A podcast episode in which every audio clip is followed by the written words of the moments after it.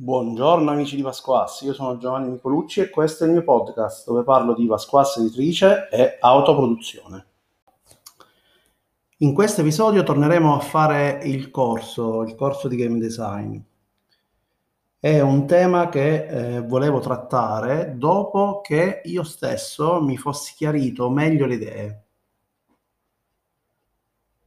Scrivere un gioco in sé non è complicatissimo, ci si riesce prima o poi a tirarlo fuori, ma la problematica più grande che, che io ho sempre incontrato è quella che non sono sicuro che una volta che voi riceviate a casa vostra il mio manuale, lo giocate come io l'ho progettato. Attenzione, non è una questione filosofica, non è una questione del fatto che se io ho comprato il manuale adesso ho pieno diritto a poter in, eh, in qualche modo eh, giocarlo come credo, ok? Per quanto a me questo concetto non piace, non è una cosa che prediligo, quello che però posso dirvi e, e vi dico con certezza è che una volta che vi siete comprato il manuale, il manuale è vostro, siete liberi di giocarlo come volete, ma se volete giocarlo come io l'ho progettato, come io l'ho realizzato, devo essere certo di essere riuscito a trasmettervi tutti questi concetti di cui vi sto parlando. Fare questo in un manuale è tutt'altro che facile difficilmente sono riuscito a, identificare dei manuali che presi così come sono mi hanno permesso di giocarli secondo me come sono stati progettati dall'autore. Molto spesso mi sono ricreduto dovendo andare a riguardare o a cercare online persone che eh, lo avevano già giocato. Scrivere un gioco quindi nel modo corretto e fare in modo di riuscire facilmente a trasmettere a chi gioca mh, quello che voi volete sia giocato non è facile. Certamente vi aiuta se fate i playtest del vostro gioco.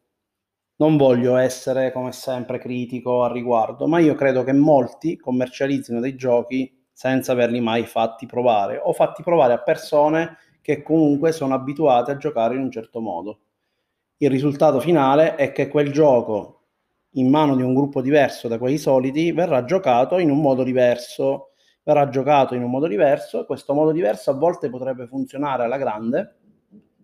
E fin qui nessuno si lamenterà, saremo tutti contenti, dall'altro lato invece potrebbe rivelarsi un disastro. Io come sempre faccio esempi su giochi miei scritti da me, non perché voglio essere autoreferenziale, ma perché li conosco, so benissimo quali sono stati i risultati dei playtest, conosco benissimo le problematiche che si sono evidenziate negli anni in cui sono stati giocati. Prendo sempre in esempio il povero Unforgettable Bastard. Perché prendo in esempio lui?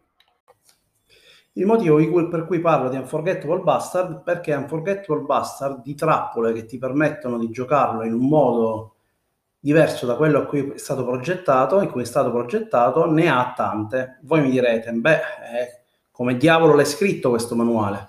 Io vi assicuro che se leggete bene il manuale di Unforgettable Bastard, ci sta scritto anche come non giocarlo. Questo perché il gioco è stato playtestato e molti elementi erano già sorti in fase di eh, playtest del gioco stesso, perché io i feedback li ho raccolti, li ho analizzati e ho cercato di risolverli. Ho cercato di risolverli come? Specificando nel manuale come non si gioca Unforgettable Bastard, come non si gioca e specificando bene come si gioca Unforgettable Bastard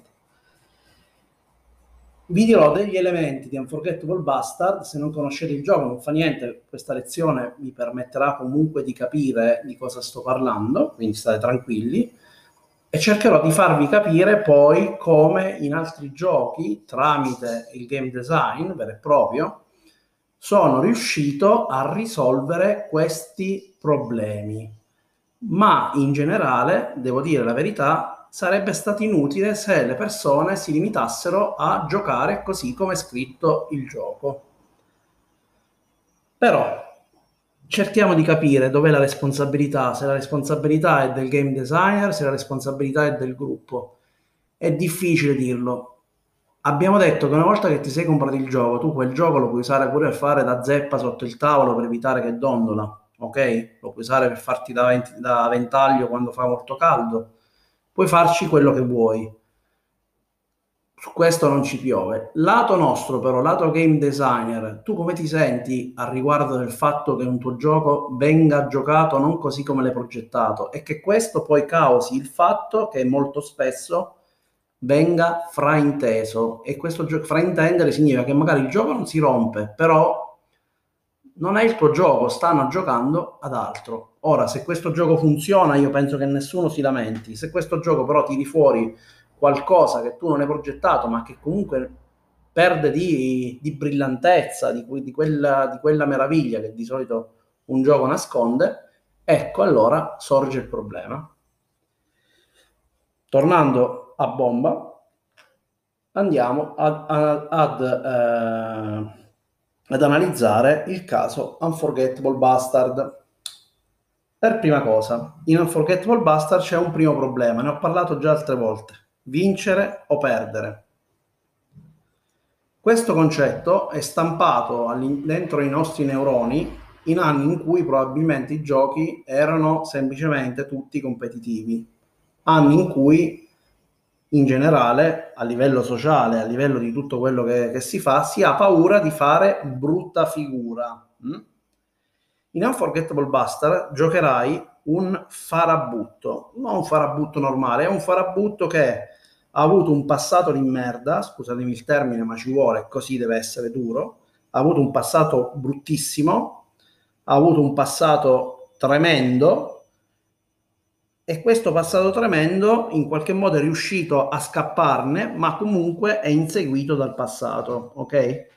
Questi sono i personaggi che tu vai a giocare. Poi li vai a giocare in un'ambientazione sci-fi che ricorda uh, tanto alcuni generi tipo Cowboy Bebop, ricorda personaggi come Anzolo, ricorda tutta una serie di personaggi di questa sfera, però di base quello che c'è da, da, da, giocare è questo passato che ti insegue e tu sei alla ricerca di cosa? Di creare la tua leggenda, una leggenda in cui tu ti verrai ricordato come un unforgettable bastard. Mm? Non è che ve lo vado a tradurre, però si capisce, no? Però, detta questa cosa qua, è questo che si gioca nel gioco. Questo però concetto, per essere vissuto all'interno del, del mondo di gioco, cosa succede? Significa che questo passato vi seguirà. Voi ambirete a scrivere la vostra leggenda nelle stelle, però sarete sempre inseguiti da questo passato. Questo passato però è predominante. Il vostro personaggio non è poi questo grande eh, grande super, supereroe, ok? È un personaggio che io a volte ho scritto nel manuale, forse antieroe, forse era sbagliato usare questo, questo termine, però è un personaggio che è inseguito da questo passato molto forte e il cui agire molto spesso lo porterà a tornare a scappare da questo passato. Quindi questo che si gioca, no? Quindi questa meccanica poi che significa che a un certo punto questo passato potrebbe venire a prendervi e quando vi verrà a prendere purtroppo perderete, eh, attenzione uso il termine perderete, il vostro personaggio ma dal punto di vista della storia, dal punto di vista della fiction, quello che sta succedendo non è perdere il personaggio, è come se vi state leggendo un romanzo e uno dei personaggi, per qualche motivo, finirà per scomparire dalla storia stessa, ok? In questo caso scomparirete perché il vostro passato si vendicherà di voi, non c'è il lieto fine, ecco, diciamola così. Questa cosa però meccanicamente, meccanicamente è messa in gioco, cioè quindi comunque il giocatore si ritrova a dover giocare questo tipo di, di, fiction, ma è il gioco che parla di questo, è sbagliato pensare di fare l'eroe o di essere il personaggio iperfigo che ammazza tutti e diventa per certo la leggenda. No, non è questo. In Unforgettable Bastard giochi un personaggio che è inseguito dal passato e prova, quindi tentativo, cerca di scrivere il suo nome nelle stelle. Il gioco è stato progettato per farti provare l'esperienza di sentirti sempre inseguito, che quando tu cerchi, sei quasi arrivato in cima, ti sentirai il fiato sul collo e se non giochi, diciamo, il gioco al 100% in quel senso, questa sensazione non la proverai mai questa sensazione di cadere. Vi svelo una cosa, in realtà è difficilissimo che il vostro personaggio venga preso dal passato. Le meccaniche sono fatte per farvi stare sempre in questo bilico e sarete voi giocatori che per motivi diciamo di fiction di quello che sta per succedere mh, hm, a scegliere quando il passato vi verrà a prendere e se vi verrà a prendere, ok? Però questo porta i giocatori molto spesso a giocarlo male, non gioca i legami con il passato. Nel gioco sostanzialmente quello da cui scappi, quello da cui fuggi, viene comunque identificato dai legami col passato. Questi legami col passato non fanno altro che stimolarvi sentimenti di rabbia, di paura, sensazioni che, sgradevoli che non volete più vivere.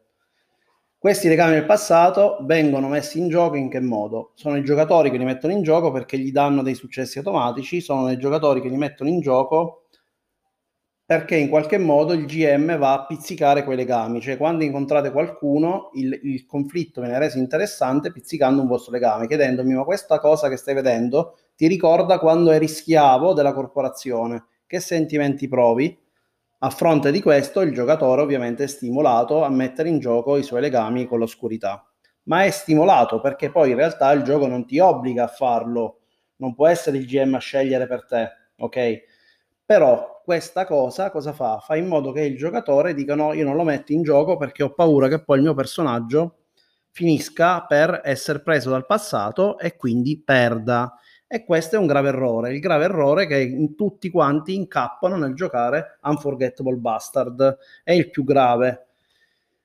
Nonostante nelle regole sia scritto che comunque puoi stare tranquillo di, di doverti limitare a giocare per quello che vedi, lo puoi fare proprio al massimo della sicurezza, provatelo, vedrete che è quello che vi sto raccontando ed è davvero difficile che il vostro personaggio finisca fuori, fuori gioco, diciamo, se non per sua scelta, ok? Però questo è un problema. Altro problema, i talenti. I talenti in Unforgettable Bastard sono situazionali. Cosa significa un talento situazionale? Un talento è situazionale perché appunto non vi serve a dire quando sono figo, quando uso la spada laser o a sparare col fucile o a cercare bestie. Quindi questi eh, diciamo eh, talenti situazionali ti aiutano a risolvere situazioni tipo sono accerchiato da un gruppo di persone, io oppure sono rinchiuso, sono stato chiuso da qualche parte, io so sempre come uscire. Il come uscite, il come fate a uscire da questa situazione lo racconterete voi in base a quello che sa fare l'archetipo, non dipende da quello che il vostro personaggio, cioè scusatemi, da, dal, dal, talento. Il talento ti dice solo come tu sei capace in quelle situazioni di trovare una soluzione. La stessa cosa potrebbe essere quando proteggo qualcosa o qualcuno a cui tengo, sono irrefrenabile, non, non, non mi arrendo mai, potete, potete, metterci qualsiasi di questo concetto e quindi cosa succede? Che è quello che permette di fare il talento. Se nel talento ci mettete so usare la spada laser o so sparare col fucile o so riconoscere gli animali alieni, purtroppo Unforgettable Bastard non funziona. Nel manuale c'è scritto, c'è scritto chiaramente, c'è scritto proprio l'esempio da non fare, c'è scritto a chiare lettere, nei play hide lo ripeto, eppure vi assicuro che il principale problema che ho con Forgettable Bastard, con chi gioca questo gioco, è che oltre a giocare per vincere o perdere, che comunque magari è più difficile da schiodare dalla mente, è quello che i talenti vengono trasformati nelle abilità o altre cose che io non ho progettato, con la conseguenza che molto spesso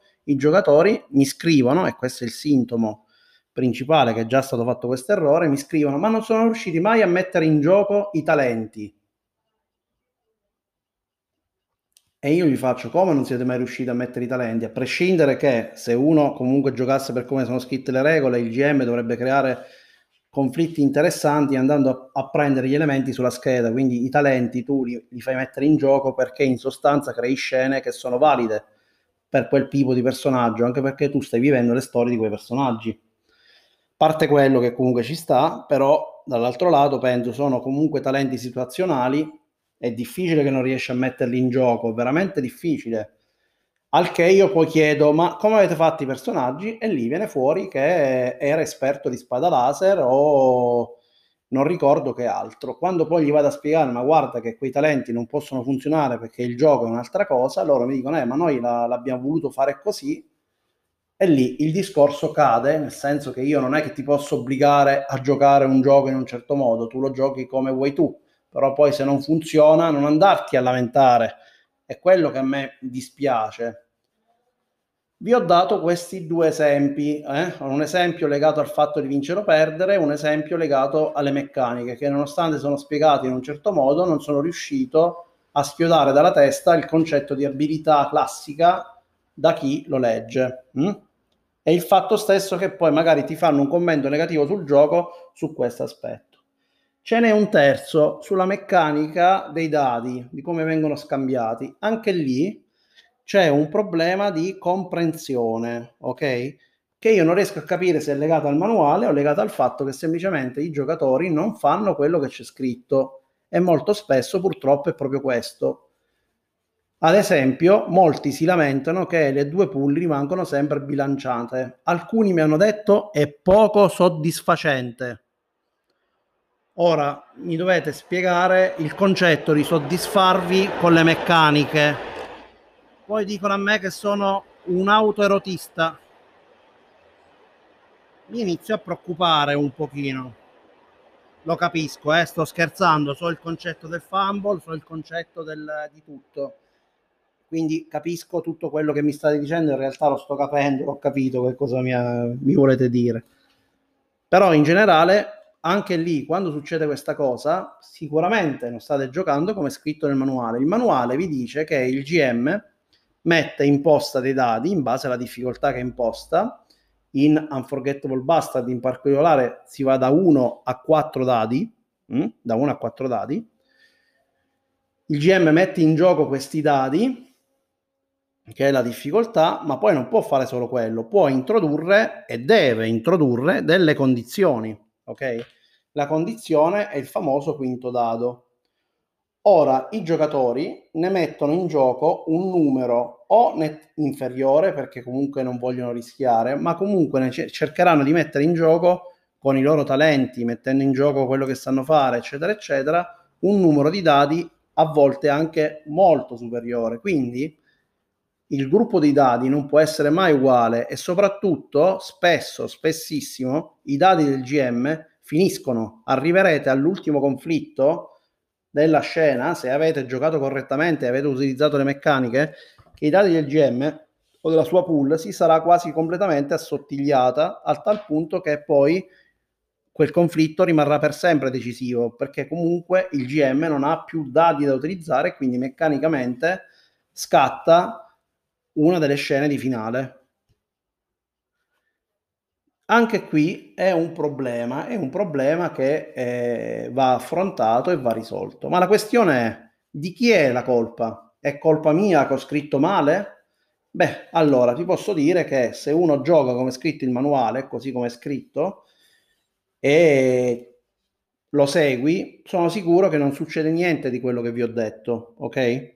Potrebbe succedere il discorso di vincere o perdere perché quello è fortemente legato al fatto che hai paura di fare brutta figura, ma anche lì se il GM gli dice guarda giocate tranquillamente, fatelo, provate, non vi preoccupate e prima o poi lo inizierai a capire, no? Io mi ricordo una campagna fatta da un mio amico in cui alla fine i giocatori, molti, avevano paura di fare di giocare i legami, poi la paura di giocare in un gioco è, è simpatico come cosa però in generale quello che volevo dire è che alla fine uno ha detto no vabbè io giocherò come sta scritto, l'ha giocato come sta scritto, Quando gli altri hanno iniziato a capire che in sostanza non accadeva nulla se non quello che decideva il giocatore stesso, anche gli altri l'hanno seguito e il gioco è esploso nel suo splendore. Finalmente hanno vissuto al 100% l'esperienza di gioco di Unforgettable Bastard e ho avuto una recensione iniziale di un tipo, la recensione finale completamente di un altro tipo. Eh? Vedete come cambia? Ma di chi è la responsabilità? Cioè siamo noi game designer che quando scriviamo dobbiamo cercare di eh, scrivere meccaniche che possono evitare queste situazioni o è sufficiente scrivere nel manuale e poi bisogna sperare che chi lo legge non solo lo capisca ma lo faccia, faccia quello che c'è scritto. È un enigma difficile. Io credo che se da game designer voi trovate le soluzioni per questi problemi e riuscite a inserirli dentro le meccaniche, chapeau, nel senso che siete riusciti a, a a risolvere un problema. Però dall'altro lato credo anche che sia uno studio necessario, ma che complica notevolmente la, la, lo sviluppo del gioco e che secondo me è inutile se uno segue il manuale. Cioè, se a me il manuale mi dice di giocare in un certo modo, io lo devo giocare in quel modo. Poi, se io non lo gioco in quel modo, il gioco mi si rompe oppure non funziona correttamente, perché poi magari non si rompe nemmeno perché il gioco è molto solido, quello che va a succedere però non lo puoi andare a dire come, come Maria, non puoi andare, porca miseria, ai 420 a scrivere ma no, questo gioco non va bene, non funziona, eccetera, eccetera, non fa quello che promette, quando poi alla fine di tutto tu non l'hai giocato per fare quello che promette. Ecco, quando poi ho riprogettato, diciamo, i prossimi giochi Powered by Oscura Minaccia, io queste meccaniche le ho studiate tantissimo e ho creato un sistema che evita il concetto di vincere o perdere, un sistema che evita il fatto di sbagliarsi nel creare i talenti, un sistema che evita tutto quello che era successo in Unforgettable Bastard, ma lo ammetto che l'ho fatto più per una sfida personale, perché in realtà non avevo nessuna motivazione di doverlo fare, né di cambiare il sistema, né di dover fare questa soluzione dal mio punto di vista. Però ragazzi, quando state sviluppando e quando iniziate a fare i playtest e iniziano a uscire queste situazioni in cui il vostro gioco non ha funzionato perché non hanno giocato secondo quello che voi lo avete immaginato, dovete cercare di capire quali sono questi elementi, provare a chiarirli al massimo nel manuale e se vi rendete conto che questa cosa succede troppo spesso, ahimè, dovrete rivedere le meccaniche del gioco perché altrimenti i casi come quelli che vi sto raccontando, vi sto raccontando in Forgettable Bastard, ne fioccano a chilogrammi, ok? Sono sicuro che qualcuno che mi sta ascoltando in questo momento e che magari ha provato Unforgettable Bastard con i propri amici, con una bella copia pirata magari, ecco, lo sta provato, eccetera, eccetera, dici, cacchio, è tutto quello che a me mi è successo. Ecco, adesso che mi hai sentito, prendi il gioco, riproponi ai tuoi amici, ma giocaci così come è scritto e vedrai che la, il gioco va in un altro modo. Mo, voi mi starete dicendo, ma Giovanni, come cacchio hai risolto questi problemi? Vi faccio l'esempio di Dark Passenger e cercherò di farvelo capire con lui, perché con lui è veramente facile. In realtà la stessa soluzione poi in modo diverso c'è su Thompson e anche su Son of the Gods e anche sul prossimo Donum. Sono soluzioni diverse che però fanno lo stesso effetto. In Dark Passenger c'è la possibilità che tu perda il personaggio, siete d'accordo? Se il vostro personaggio cede all'oscurità, tu perderai il personaggio. Ecco, la paura di vincere o perdere. Ma perché in questo gioco la paura di vincere o perdere è, è, stata completamente abbattuta? Perché viene immediatamente rotta dagli indugi? Perché il modo per avere sicuramente successo in Dark Passenger è quello di mettere in gioco l'oscuro passeggero. Ed è proprio l'oscuro passeggero che vi farà perdere il personaggio, perché quando quella barra si riempirà, il vostro personaggio diventerà il prossimo serial killer da catturare. Ed è proprio quello che vi sto dicendo in questo momento che cambia l'approccio al gioco. Il fatto che comunque tu abbia un vantaggio estremo dal dover utilizzare l'oscuro passeggero e ce l'hai solo con quella meccanica, fa in modo che tu utilizzi quella meccanica. Dall'altro lato, in controparte, c'è quello di utilizzare la luce. La luce cosa farà? Da un lato andrà a rallentare il vostro oscuro passeggero e dall'altro, e quindi questo vi permetterà, tra virgolette, di lo metterete in gioco perché principalmente volete non cedere all'oscuro passeggero e poi però ha un effetto negativo perché non vi consentirà mai di avere un successo completo.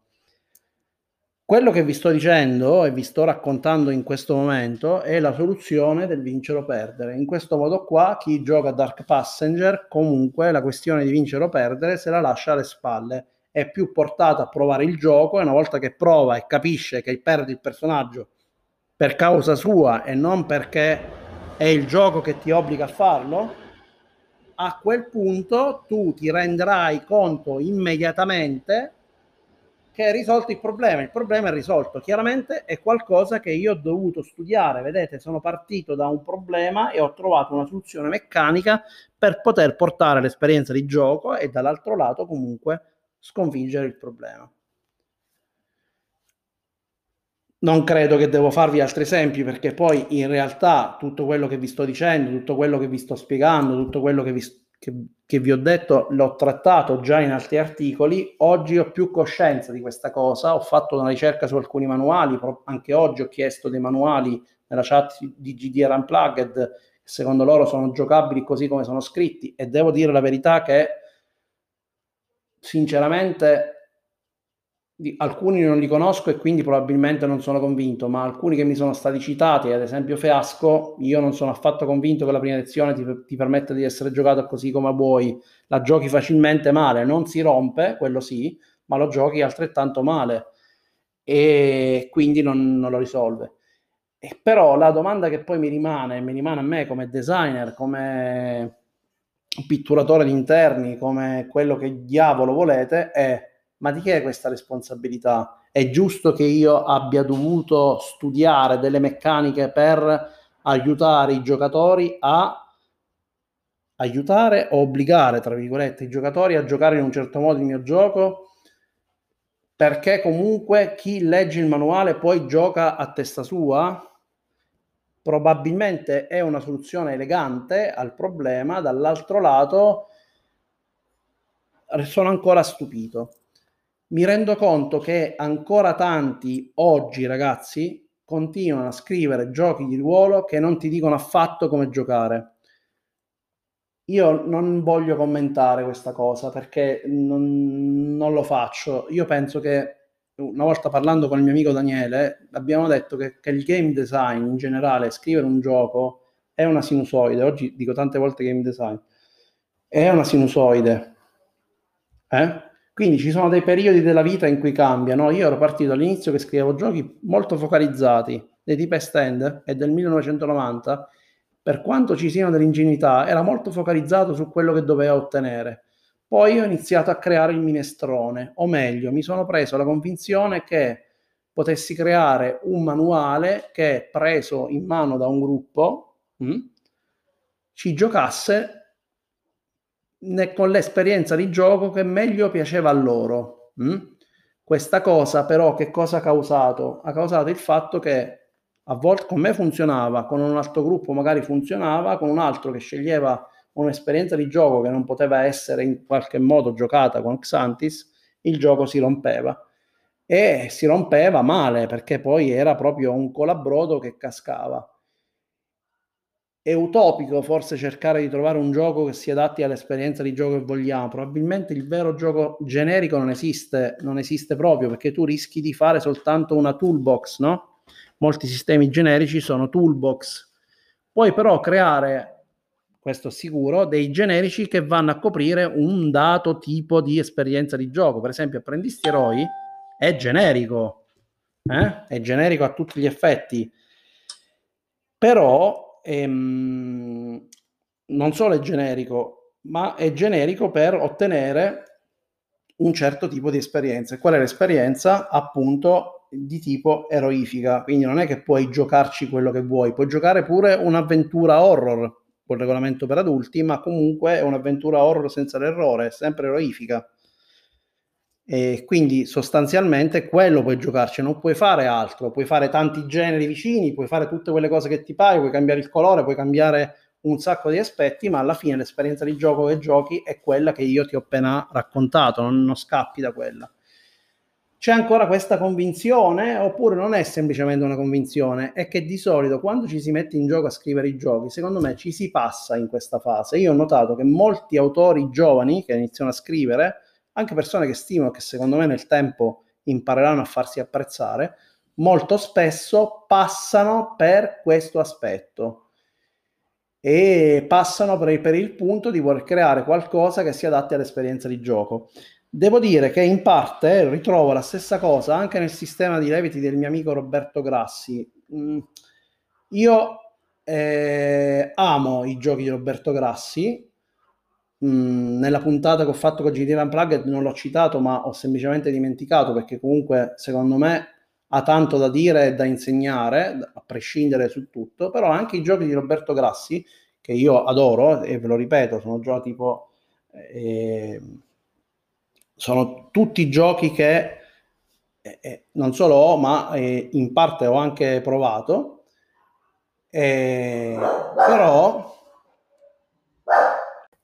scusatemi, ma ho il cane che in questo momento ha deciso di abbaiare a tutto volume e non riesco a registrare. Cioè i treni che passano, il cane che abbaia, è partita la centrifuga della lavatrice, i vicini che stanno parlando a tutto volume e sento tutto quello che dicono eh, sta succedendo qua dentro di tutto e sembra un complotto nei miei confronti che voglio cercare di registrare una puntata. Scherzi a parte, ragazzi, volevo dire su Roberto Grassi che il gioco, per esempio, che ho provato è Magia Acciaio. Tra l'altro, non so se ne abbia ancora alcune copie fatte. Io, ragazzi, vi consiglio di prenderle assolutamente. Cioè, fatelo prima possibile. È suonato anche un allarme e stanno anche suonando le campane in questo momento, per dirne altre. Eh, però ragazzi fatelo, compratelo, se, ci, se è rimasto qualche copia procuratelo perché secondo me è un gioco che vale la pena nella, nella, collezione e se dovete fare design non potete scappare da guardare i giochi di Roberto.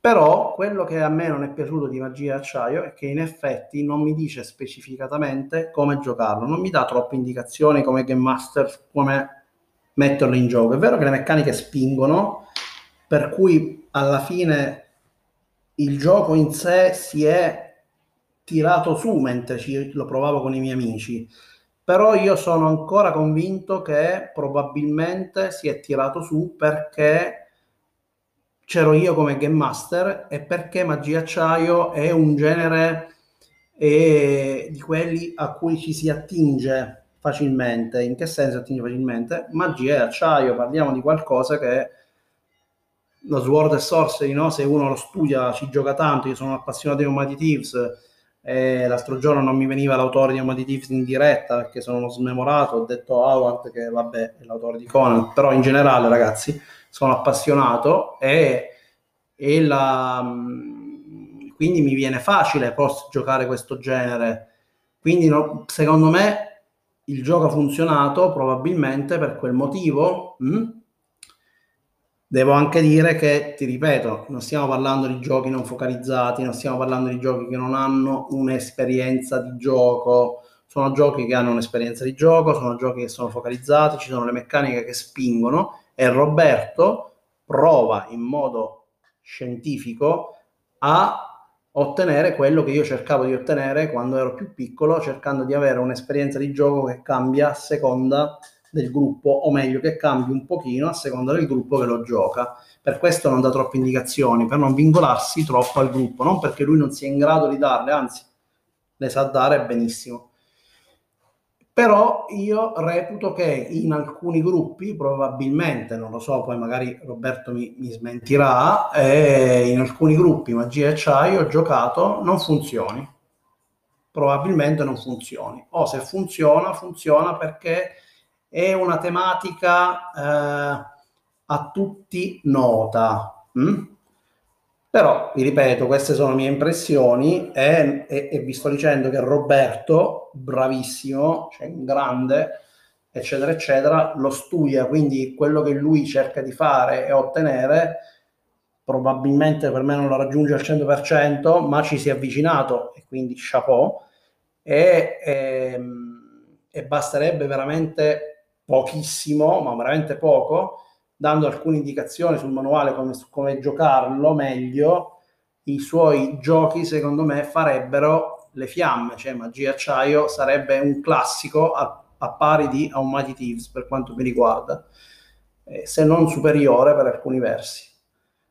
Eh, però ragazzi, questa è una questione di design, di scelte, di studio, di, di vita, di quello che si fa. Vedete come ci si sperimenta, vedete quando iniziate a capire qual è l'anima di scrivere un gioco, quando iniziate a giocare tanto, quando iniziate a capire meglio come, come gira diciamo, il gioco, potete provare a sperimentare. È bello, è bello, ecco è bello. Queste cose chiaramente le puoi fare solo se sei un autoproduttore, è difficile che riesci a pubblicare un gioco di questo tipo in questo modo.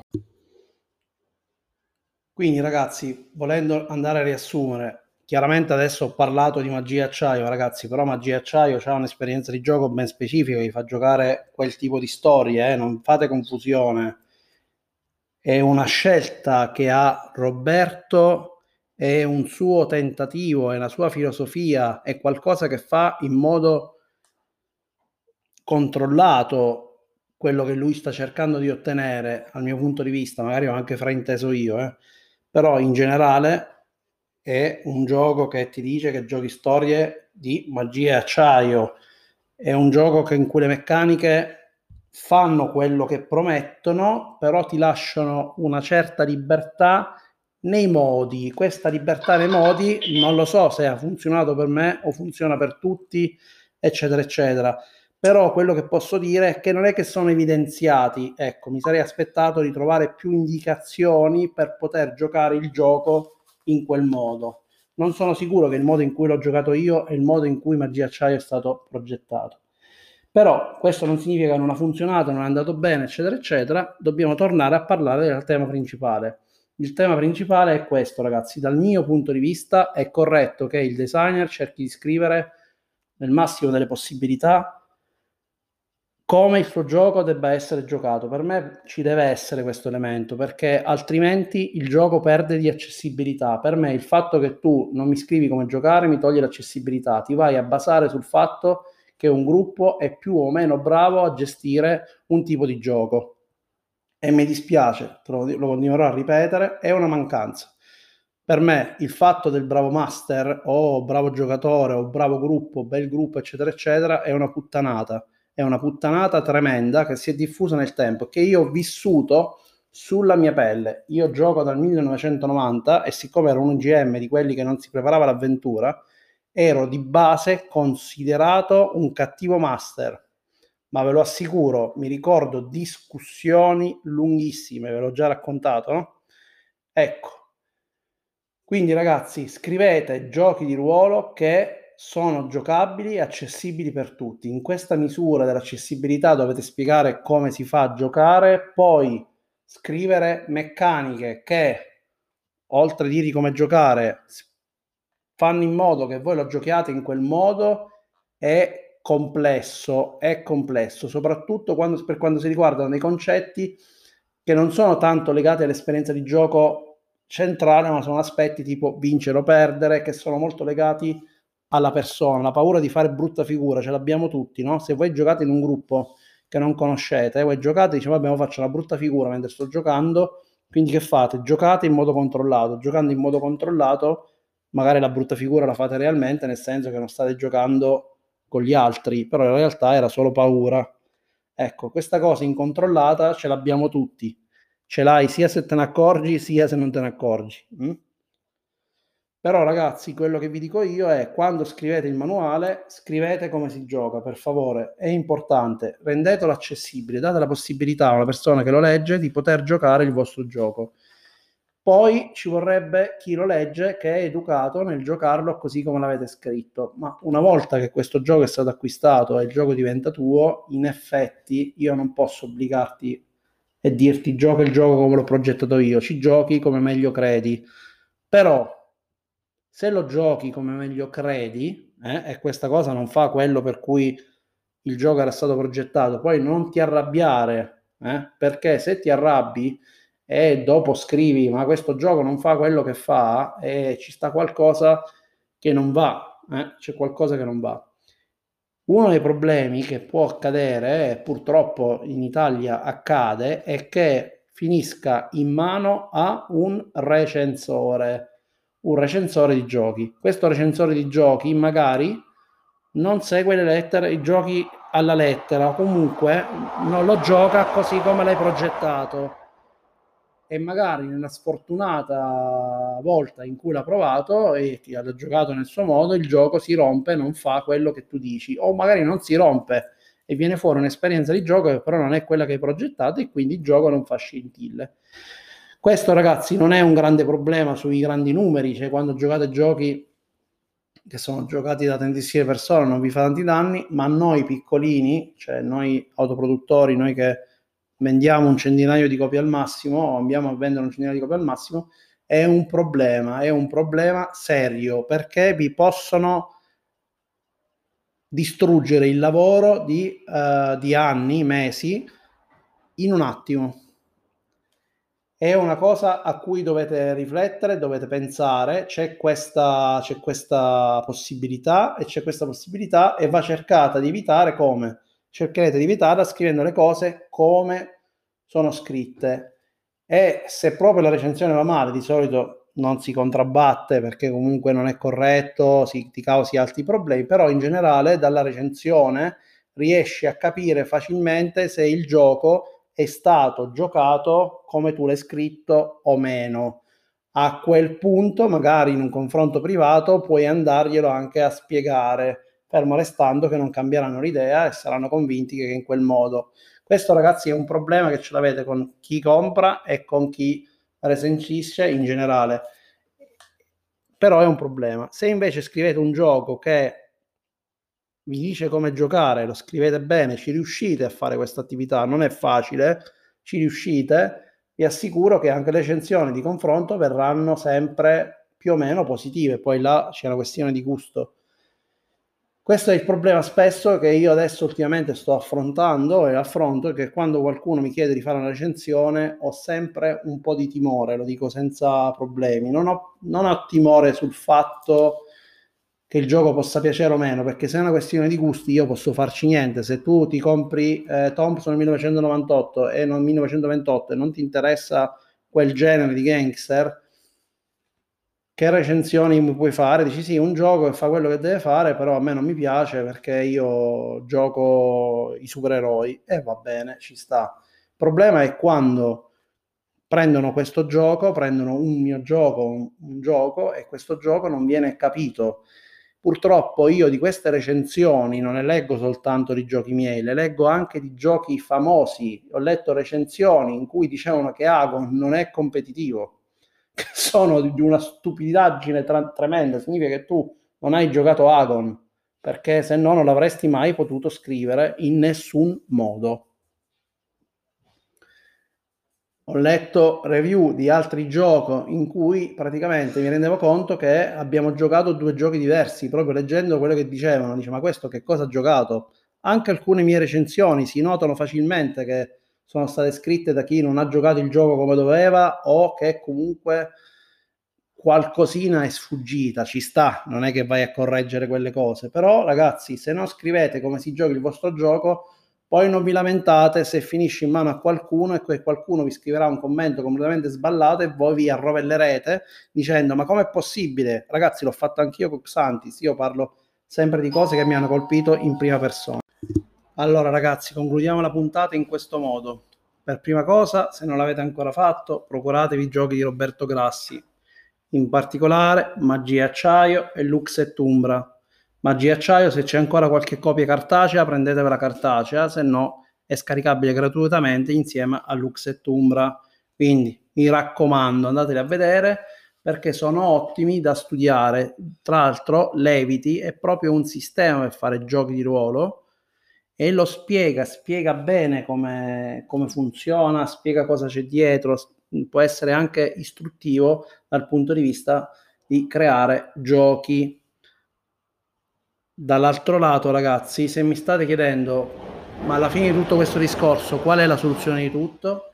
Ragazzi, la soluzione di tutto è scrivere giochi che puntano all'esperienza di gioco e scrivere giochi che non solo puntano all'esperienza di gioco, ma che ti aiutano a vivere quell'esperienza di gioco spiegandoti le meccaniche, spiegandoti come si gioca, aiutando i giocatori a capire cosa devono ottenere e se avete notato delle cose particolari nei playtest che vengono fuori, dei problemi, eccetera, eccetera, e non siete riusciti a trovare una soluzione meccanica elegante, scrivetelo, scrivete, guarda, se giocate il mio gioco per vincere o perdere, il gioco non funziona, non sono sicuro che funzioni. Se giocate il mio gioco creando tal- talenti utilizzando la spada laser, utilizzare la spada laser, probabilmente vi troverete in una situazione in cui non riuscirete a mettere in gioco il talento spada laser.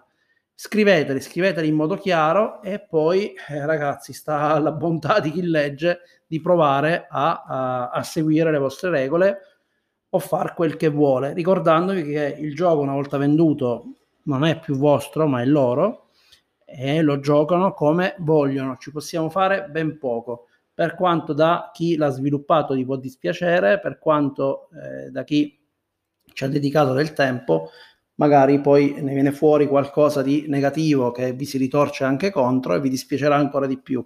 Sono cose che possono succedere. Quello che però posso dirvi, e posso sicuramente, lo, ripeto ancora una volta, è che a mio parere un designer per l'inclusività deve creare sistemi che ti dicono come giocare. Poi se lo fate con molti paletti, se ne usate un po' di meno, se provate a fare in modo che questi paletti emergano dalle meccaniche, quella è la vostra scelta, è la vostra filosofia, sono le vostre idee. Però ragazzi, è importante, è importantissimo. Non, non fate lo sbaglio, lo sbaglio più grande. La cosa che non sopporto più nei giochi di ruolo, qualsiasi essi siano, sia tradizionali che non, è se non mi viene detto come giocarlo. Se il manuale non mi dice come fare a fare il game master, per dirne una, per me quel manuale non mi sta dicendo come giocarlo, quindi io ho paura a intavolarlo, ho paura del fatto che se lo gioco, come ho capito, e poi mi ritrovo che magari il gioco non funziona, faccio una figura di cavolo col mio gruppo e non vorranno più provare giochi di quel genere o di quel tipo, che magari a me piacciono. E questa è sia una responsabilità mia perché sono incompetente, però dall'altro lato non sono stato aiutato in nessun modo dal manuale. Poi non è che tutte le sessioni riescono col buco o tutto viene capito subito. Ci sono giochi che comunque devi andare a vedere come si giocano fuori. Il fatto di poter fare tante demo aiuta. Molti giochi tradizionali si reggono sul fatto che vengono fatte 3000 demo prima di lanciare il Kickstarter, viene messo il Quick Start online, ti fanno 3000 demo prima di fare il Kickstarter, poi arrivano il Kickstarter e continuano con 3000 demo, fanno 3000 eventi online dove ti dicono come si gioca e sostanzialmente compensano queste mancanze perché hai la possibilità di andare a scordare come lo gioca quel, quel gruppo in particolare. A quel punto, ok, avete fatto il manuale vocale. Ci sta, può essere pure un approccio, però per noi che siamo piccoli, sono nato produttore, faccio fatica a fare tutte queste attività, è altro lavoro che devo fare. Cerco di scrivere i manuali quanto più chiari possibili, ci provo, per le mie possibilità, per quelle che sono, poi mi rendo conto che non ci riescono nemmeno le grandi produzioni, quindi mi cruccio un po' di meno, però questo non significa che non dovete lottare per cercare di fare il massimo, il meglio possibile. Tutto quello che potete per cercare di rendere il vostro gioco coerente, il vostro gioco con un'esperienza di gioco ben specifica, il vostro gioco che vi dica realmente come giocarlo e che dia la possibilità di giocarlo a quante più porzioni possibili. Probabilmente non è possibile fare un gioco per tutti al 100%, sia per chi non ha mai giocato e per chi uh, gioca sempre, però ci potete provare e ci potete ambire. Con quali metodi? Quelli che vi ho raccontato oggi, scriverlo nel manuale e cercare di creare delle meccaniche che evitano delle situazioni che potrebbero portare a far giocare male il vostro gioco. Io ragazzi vi auguro come sempre una splendida giornata e ci sentiamo presto. Ehi, sono ripartite le spedizioni, ciò significa che da oggi potete iniziare a comprare come se non ci fosse un domani. Ci sono talmente tanti manuali invenduti che credo che in un mese, massimo due, dovremmo ristampare tutto. Cioè, veramente non c'è rimasto niente, voler dire tutta. Quindi, se volete comprare qualche mio titolo, cercate di recuperarlo adesso perché poi la ristampa dipenderà da quanti mi preordineranno i manuali. Se un manuale non raggiunge il numero di preordini, io non ristampo perché non, non voglio tenermi manuali dentro casa, non voglio fare il magazzino. Hm? Quindi ragazzi, ancora una volta, ciao a tutti, alla grande. Dove cavolo si spegne questo?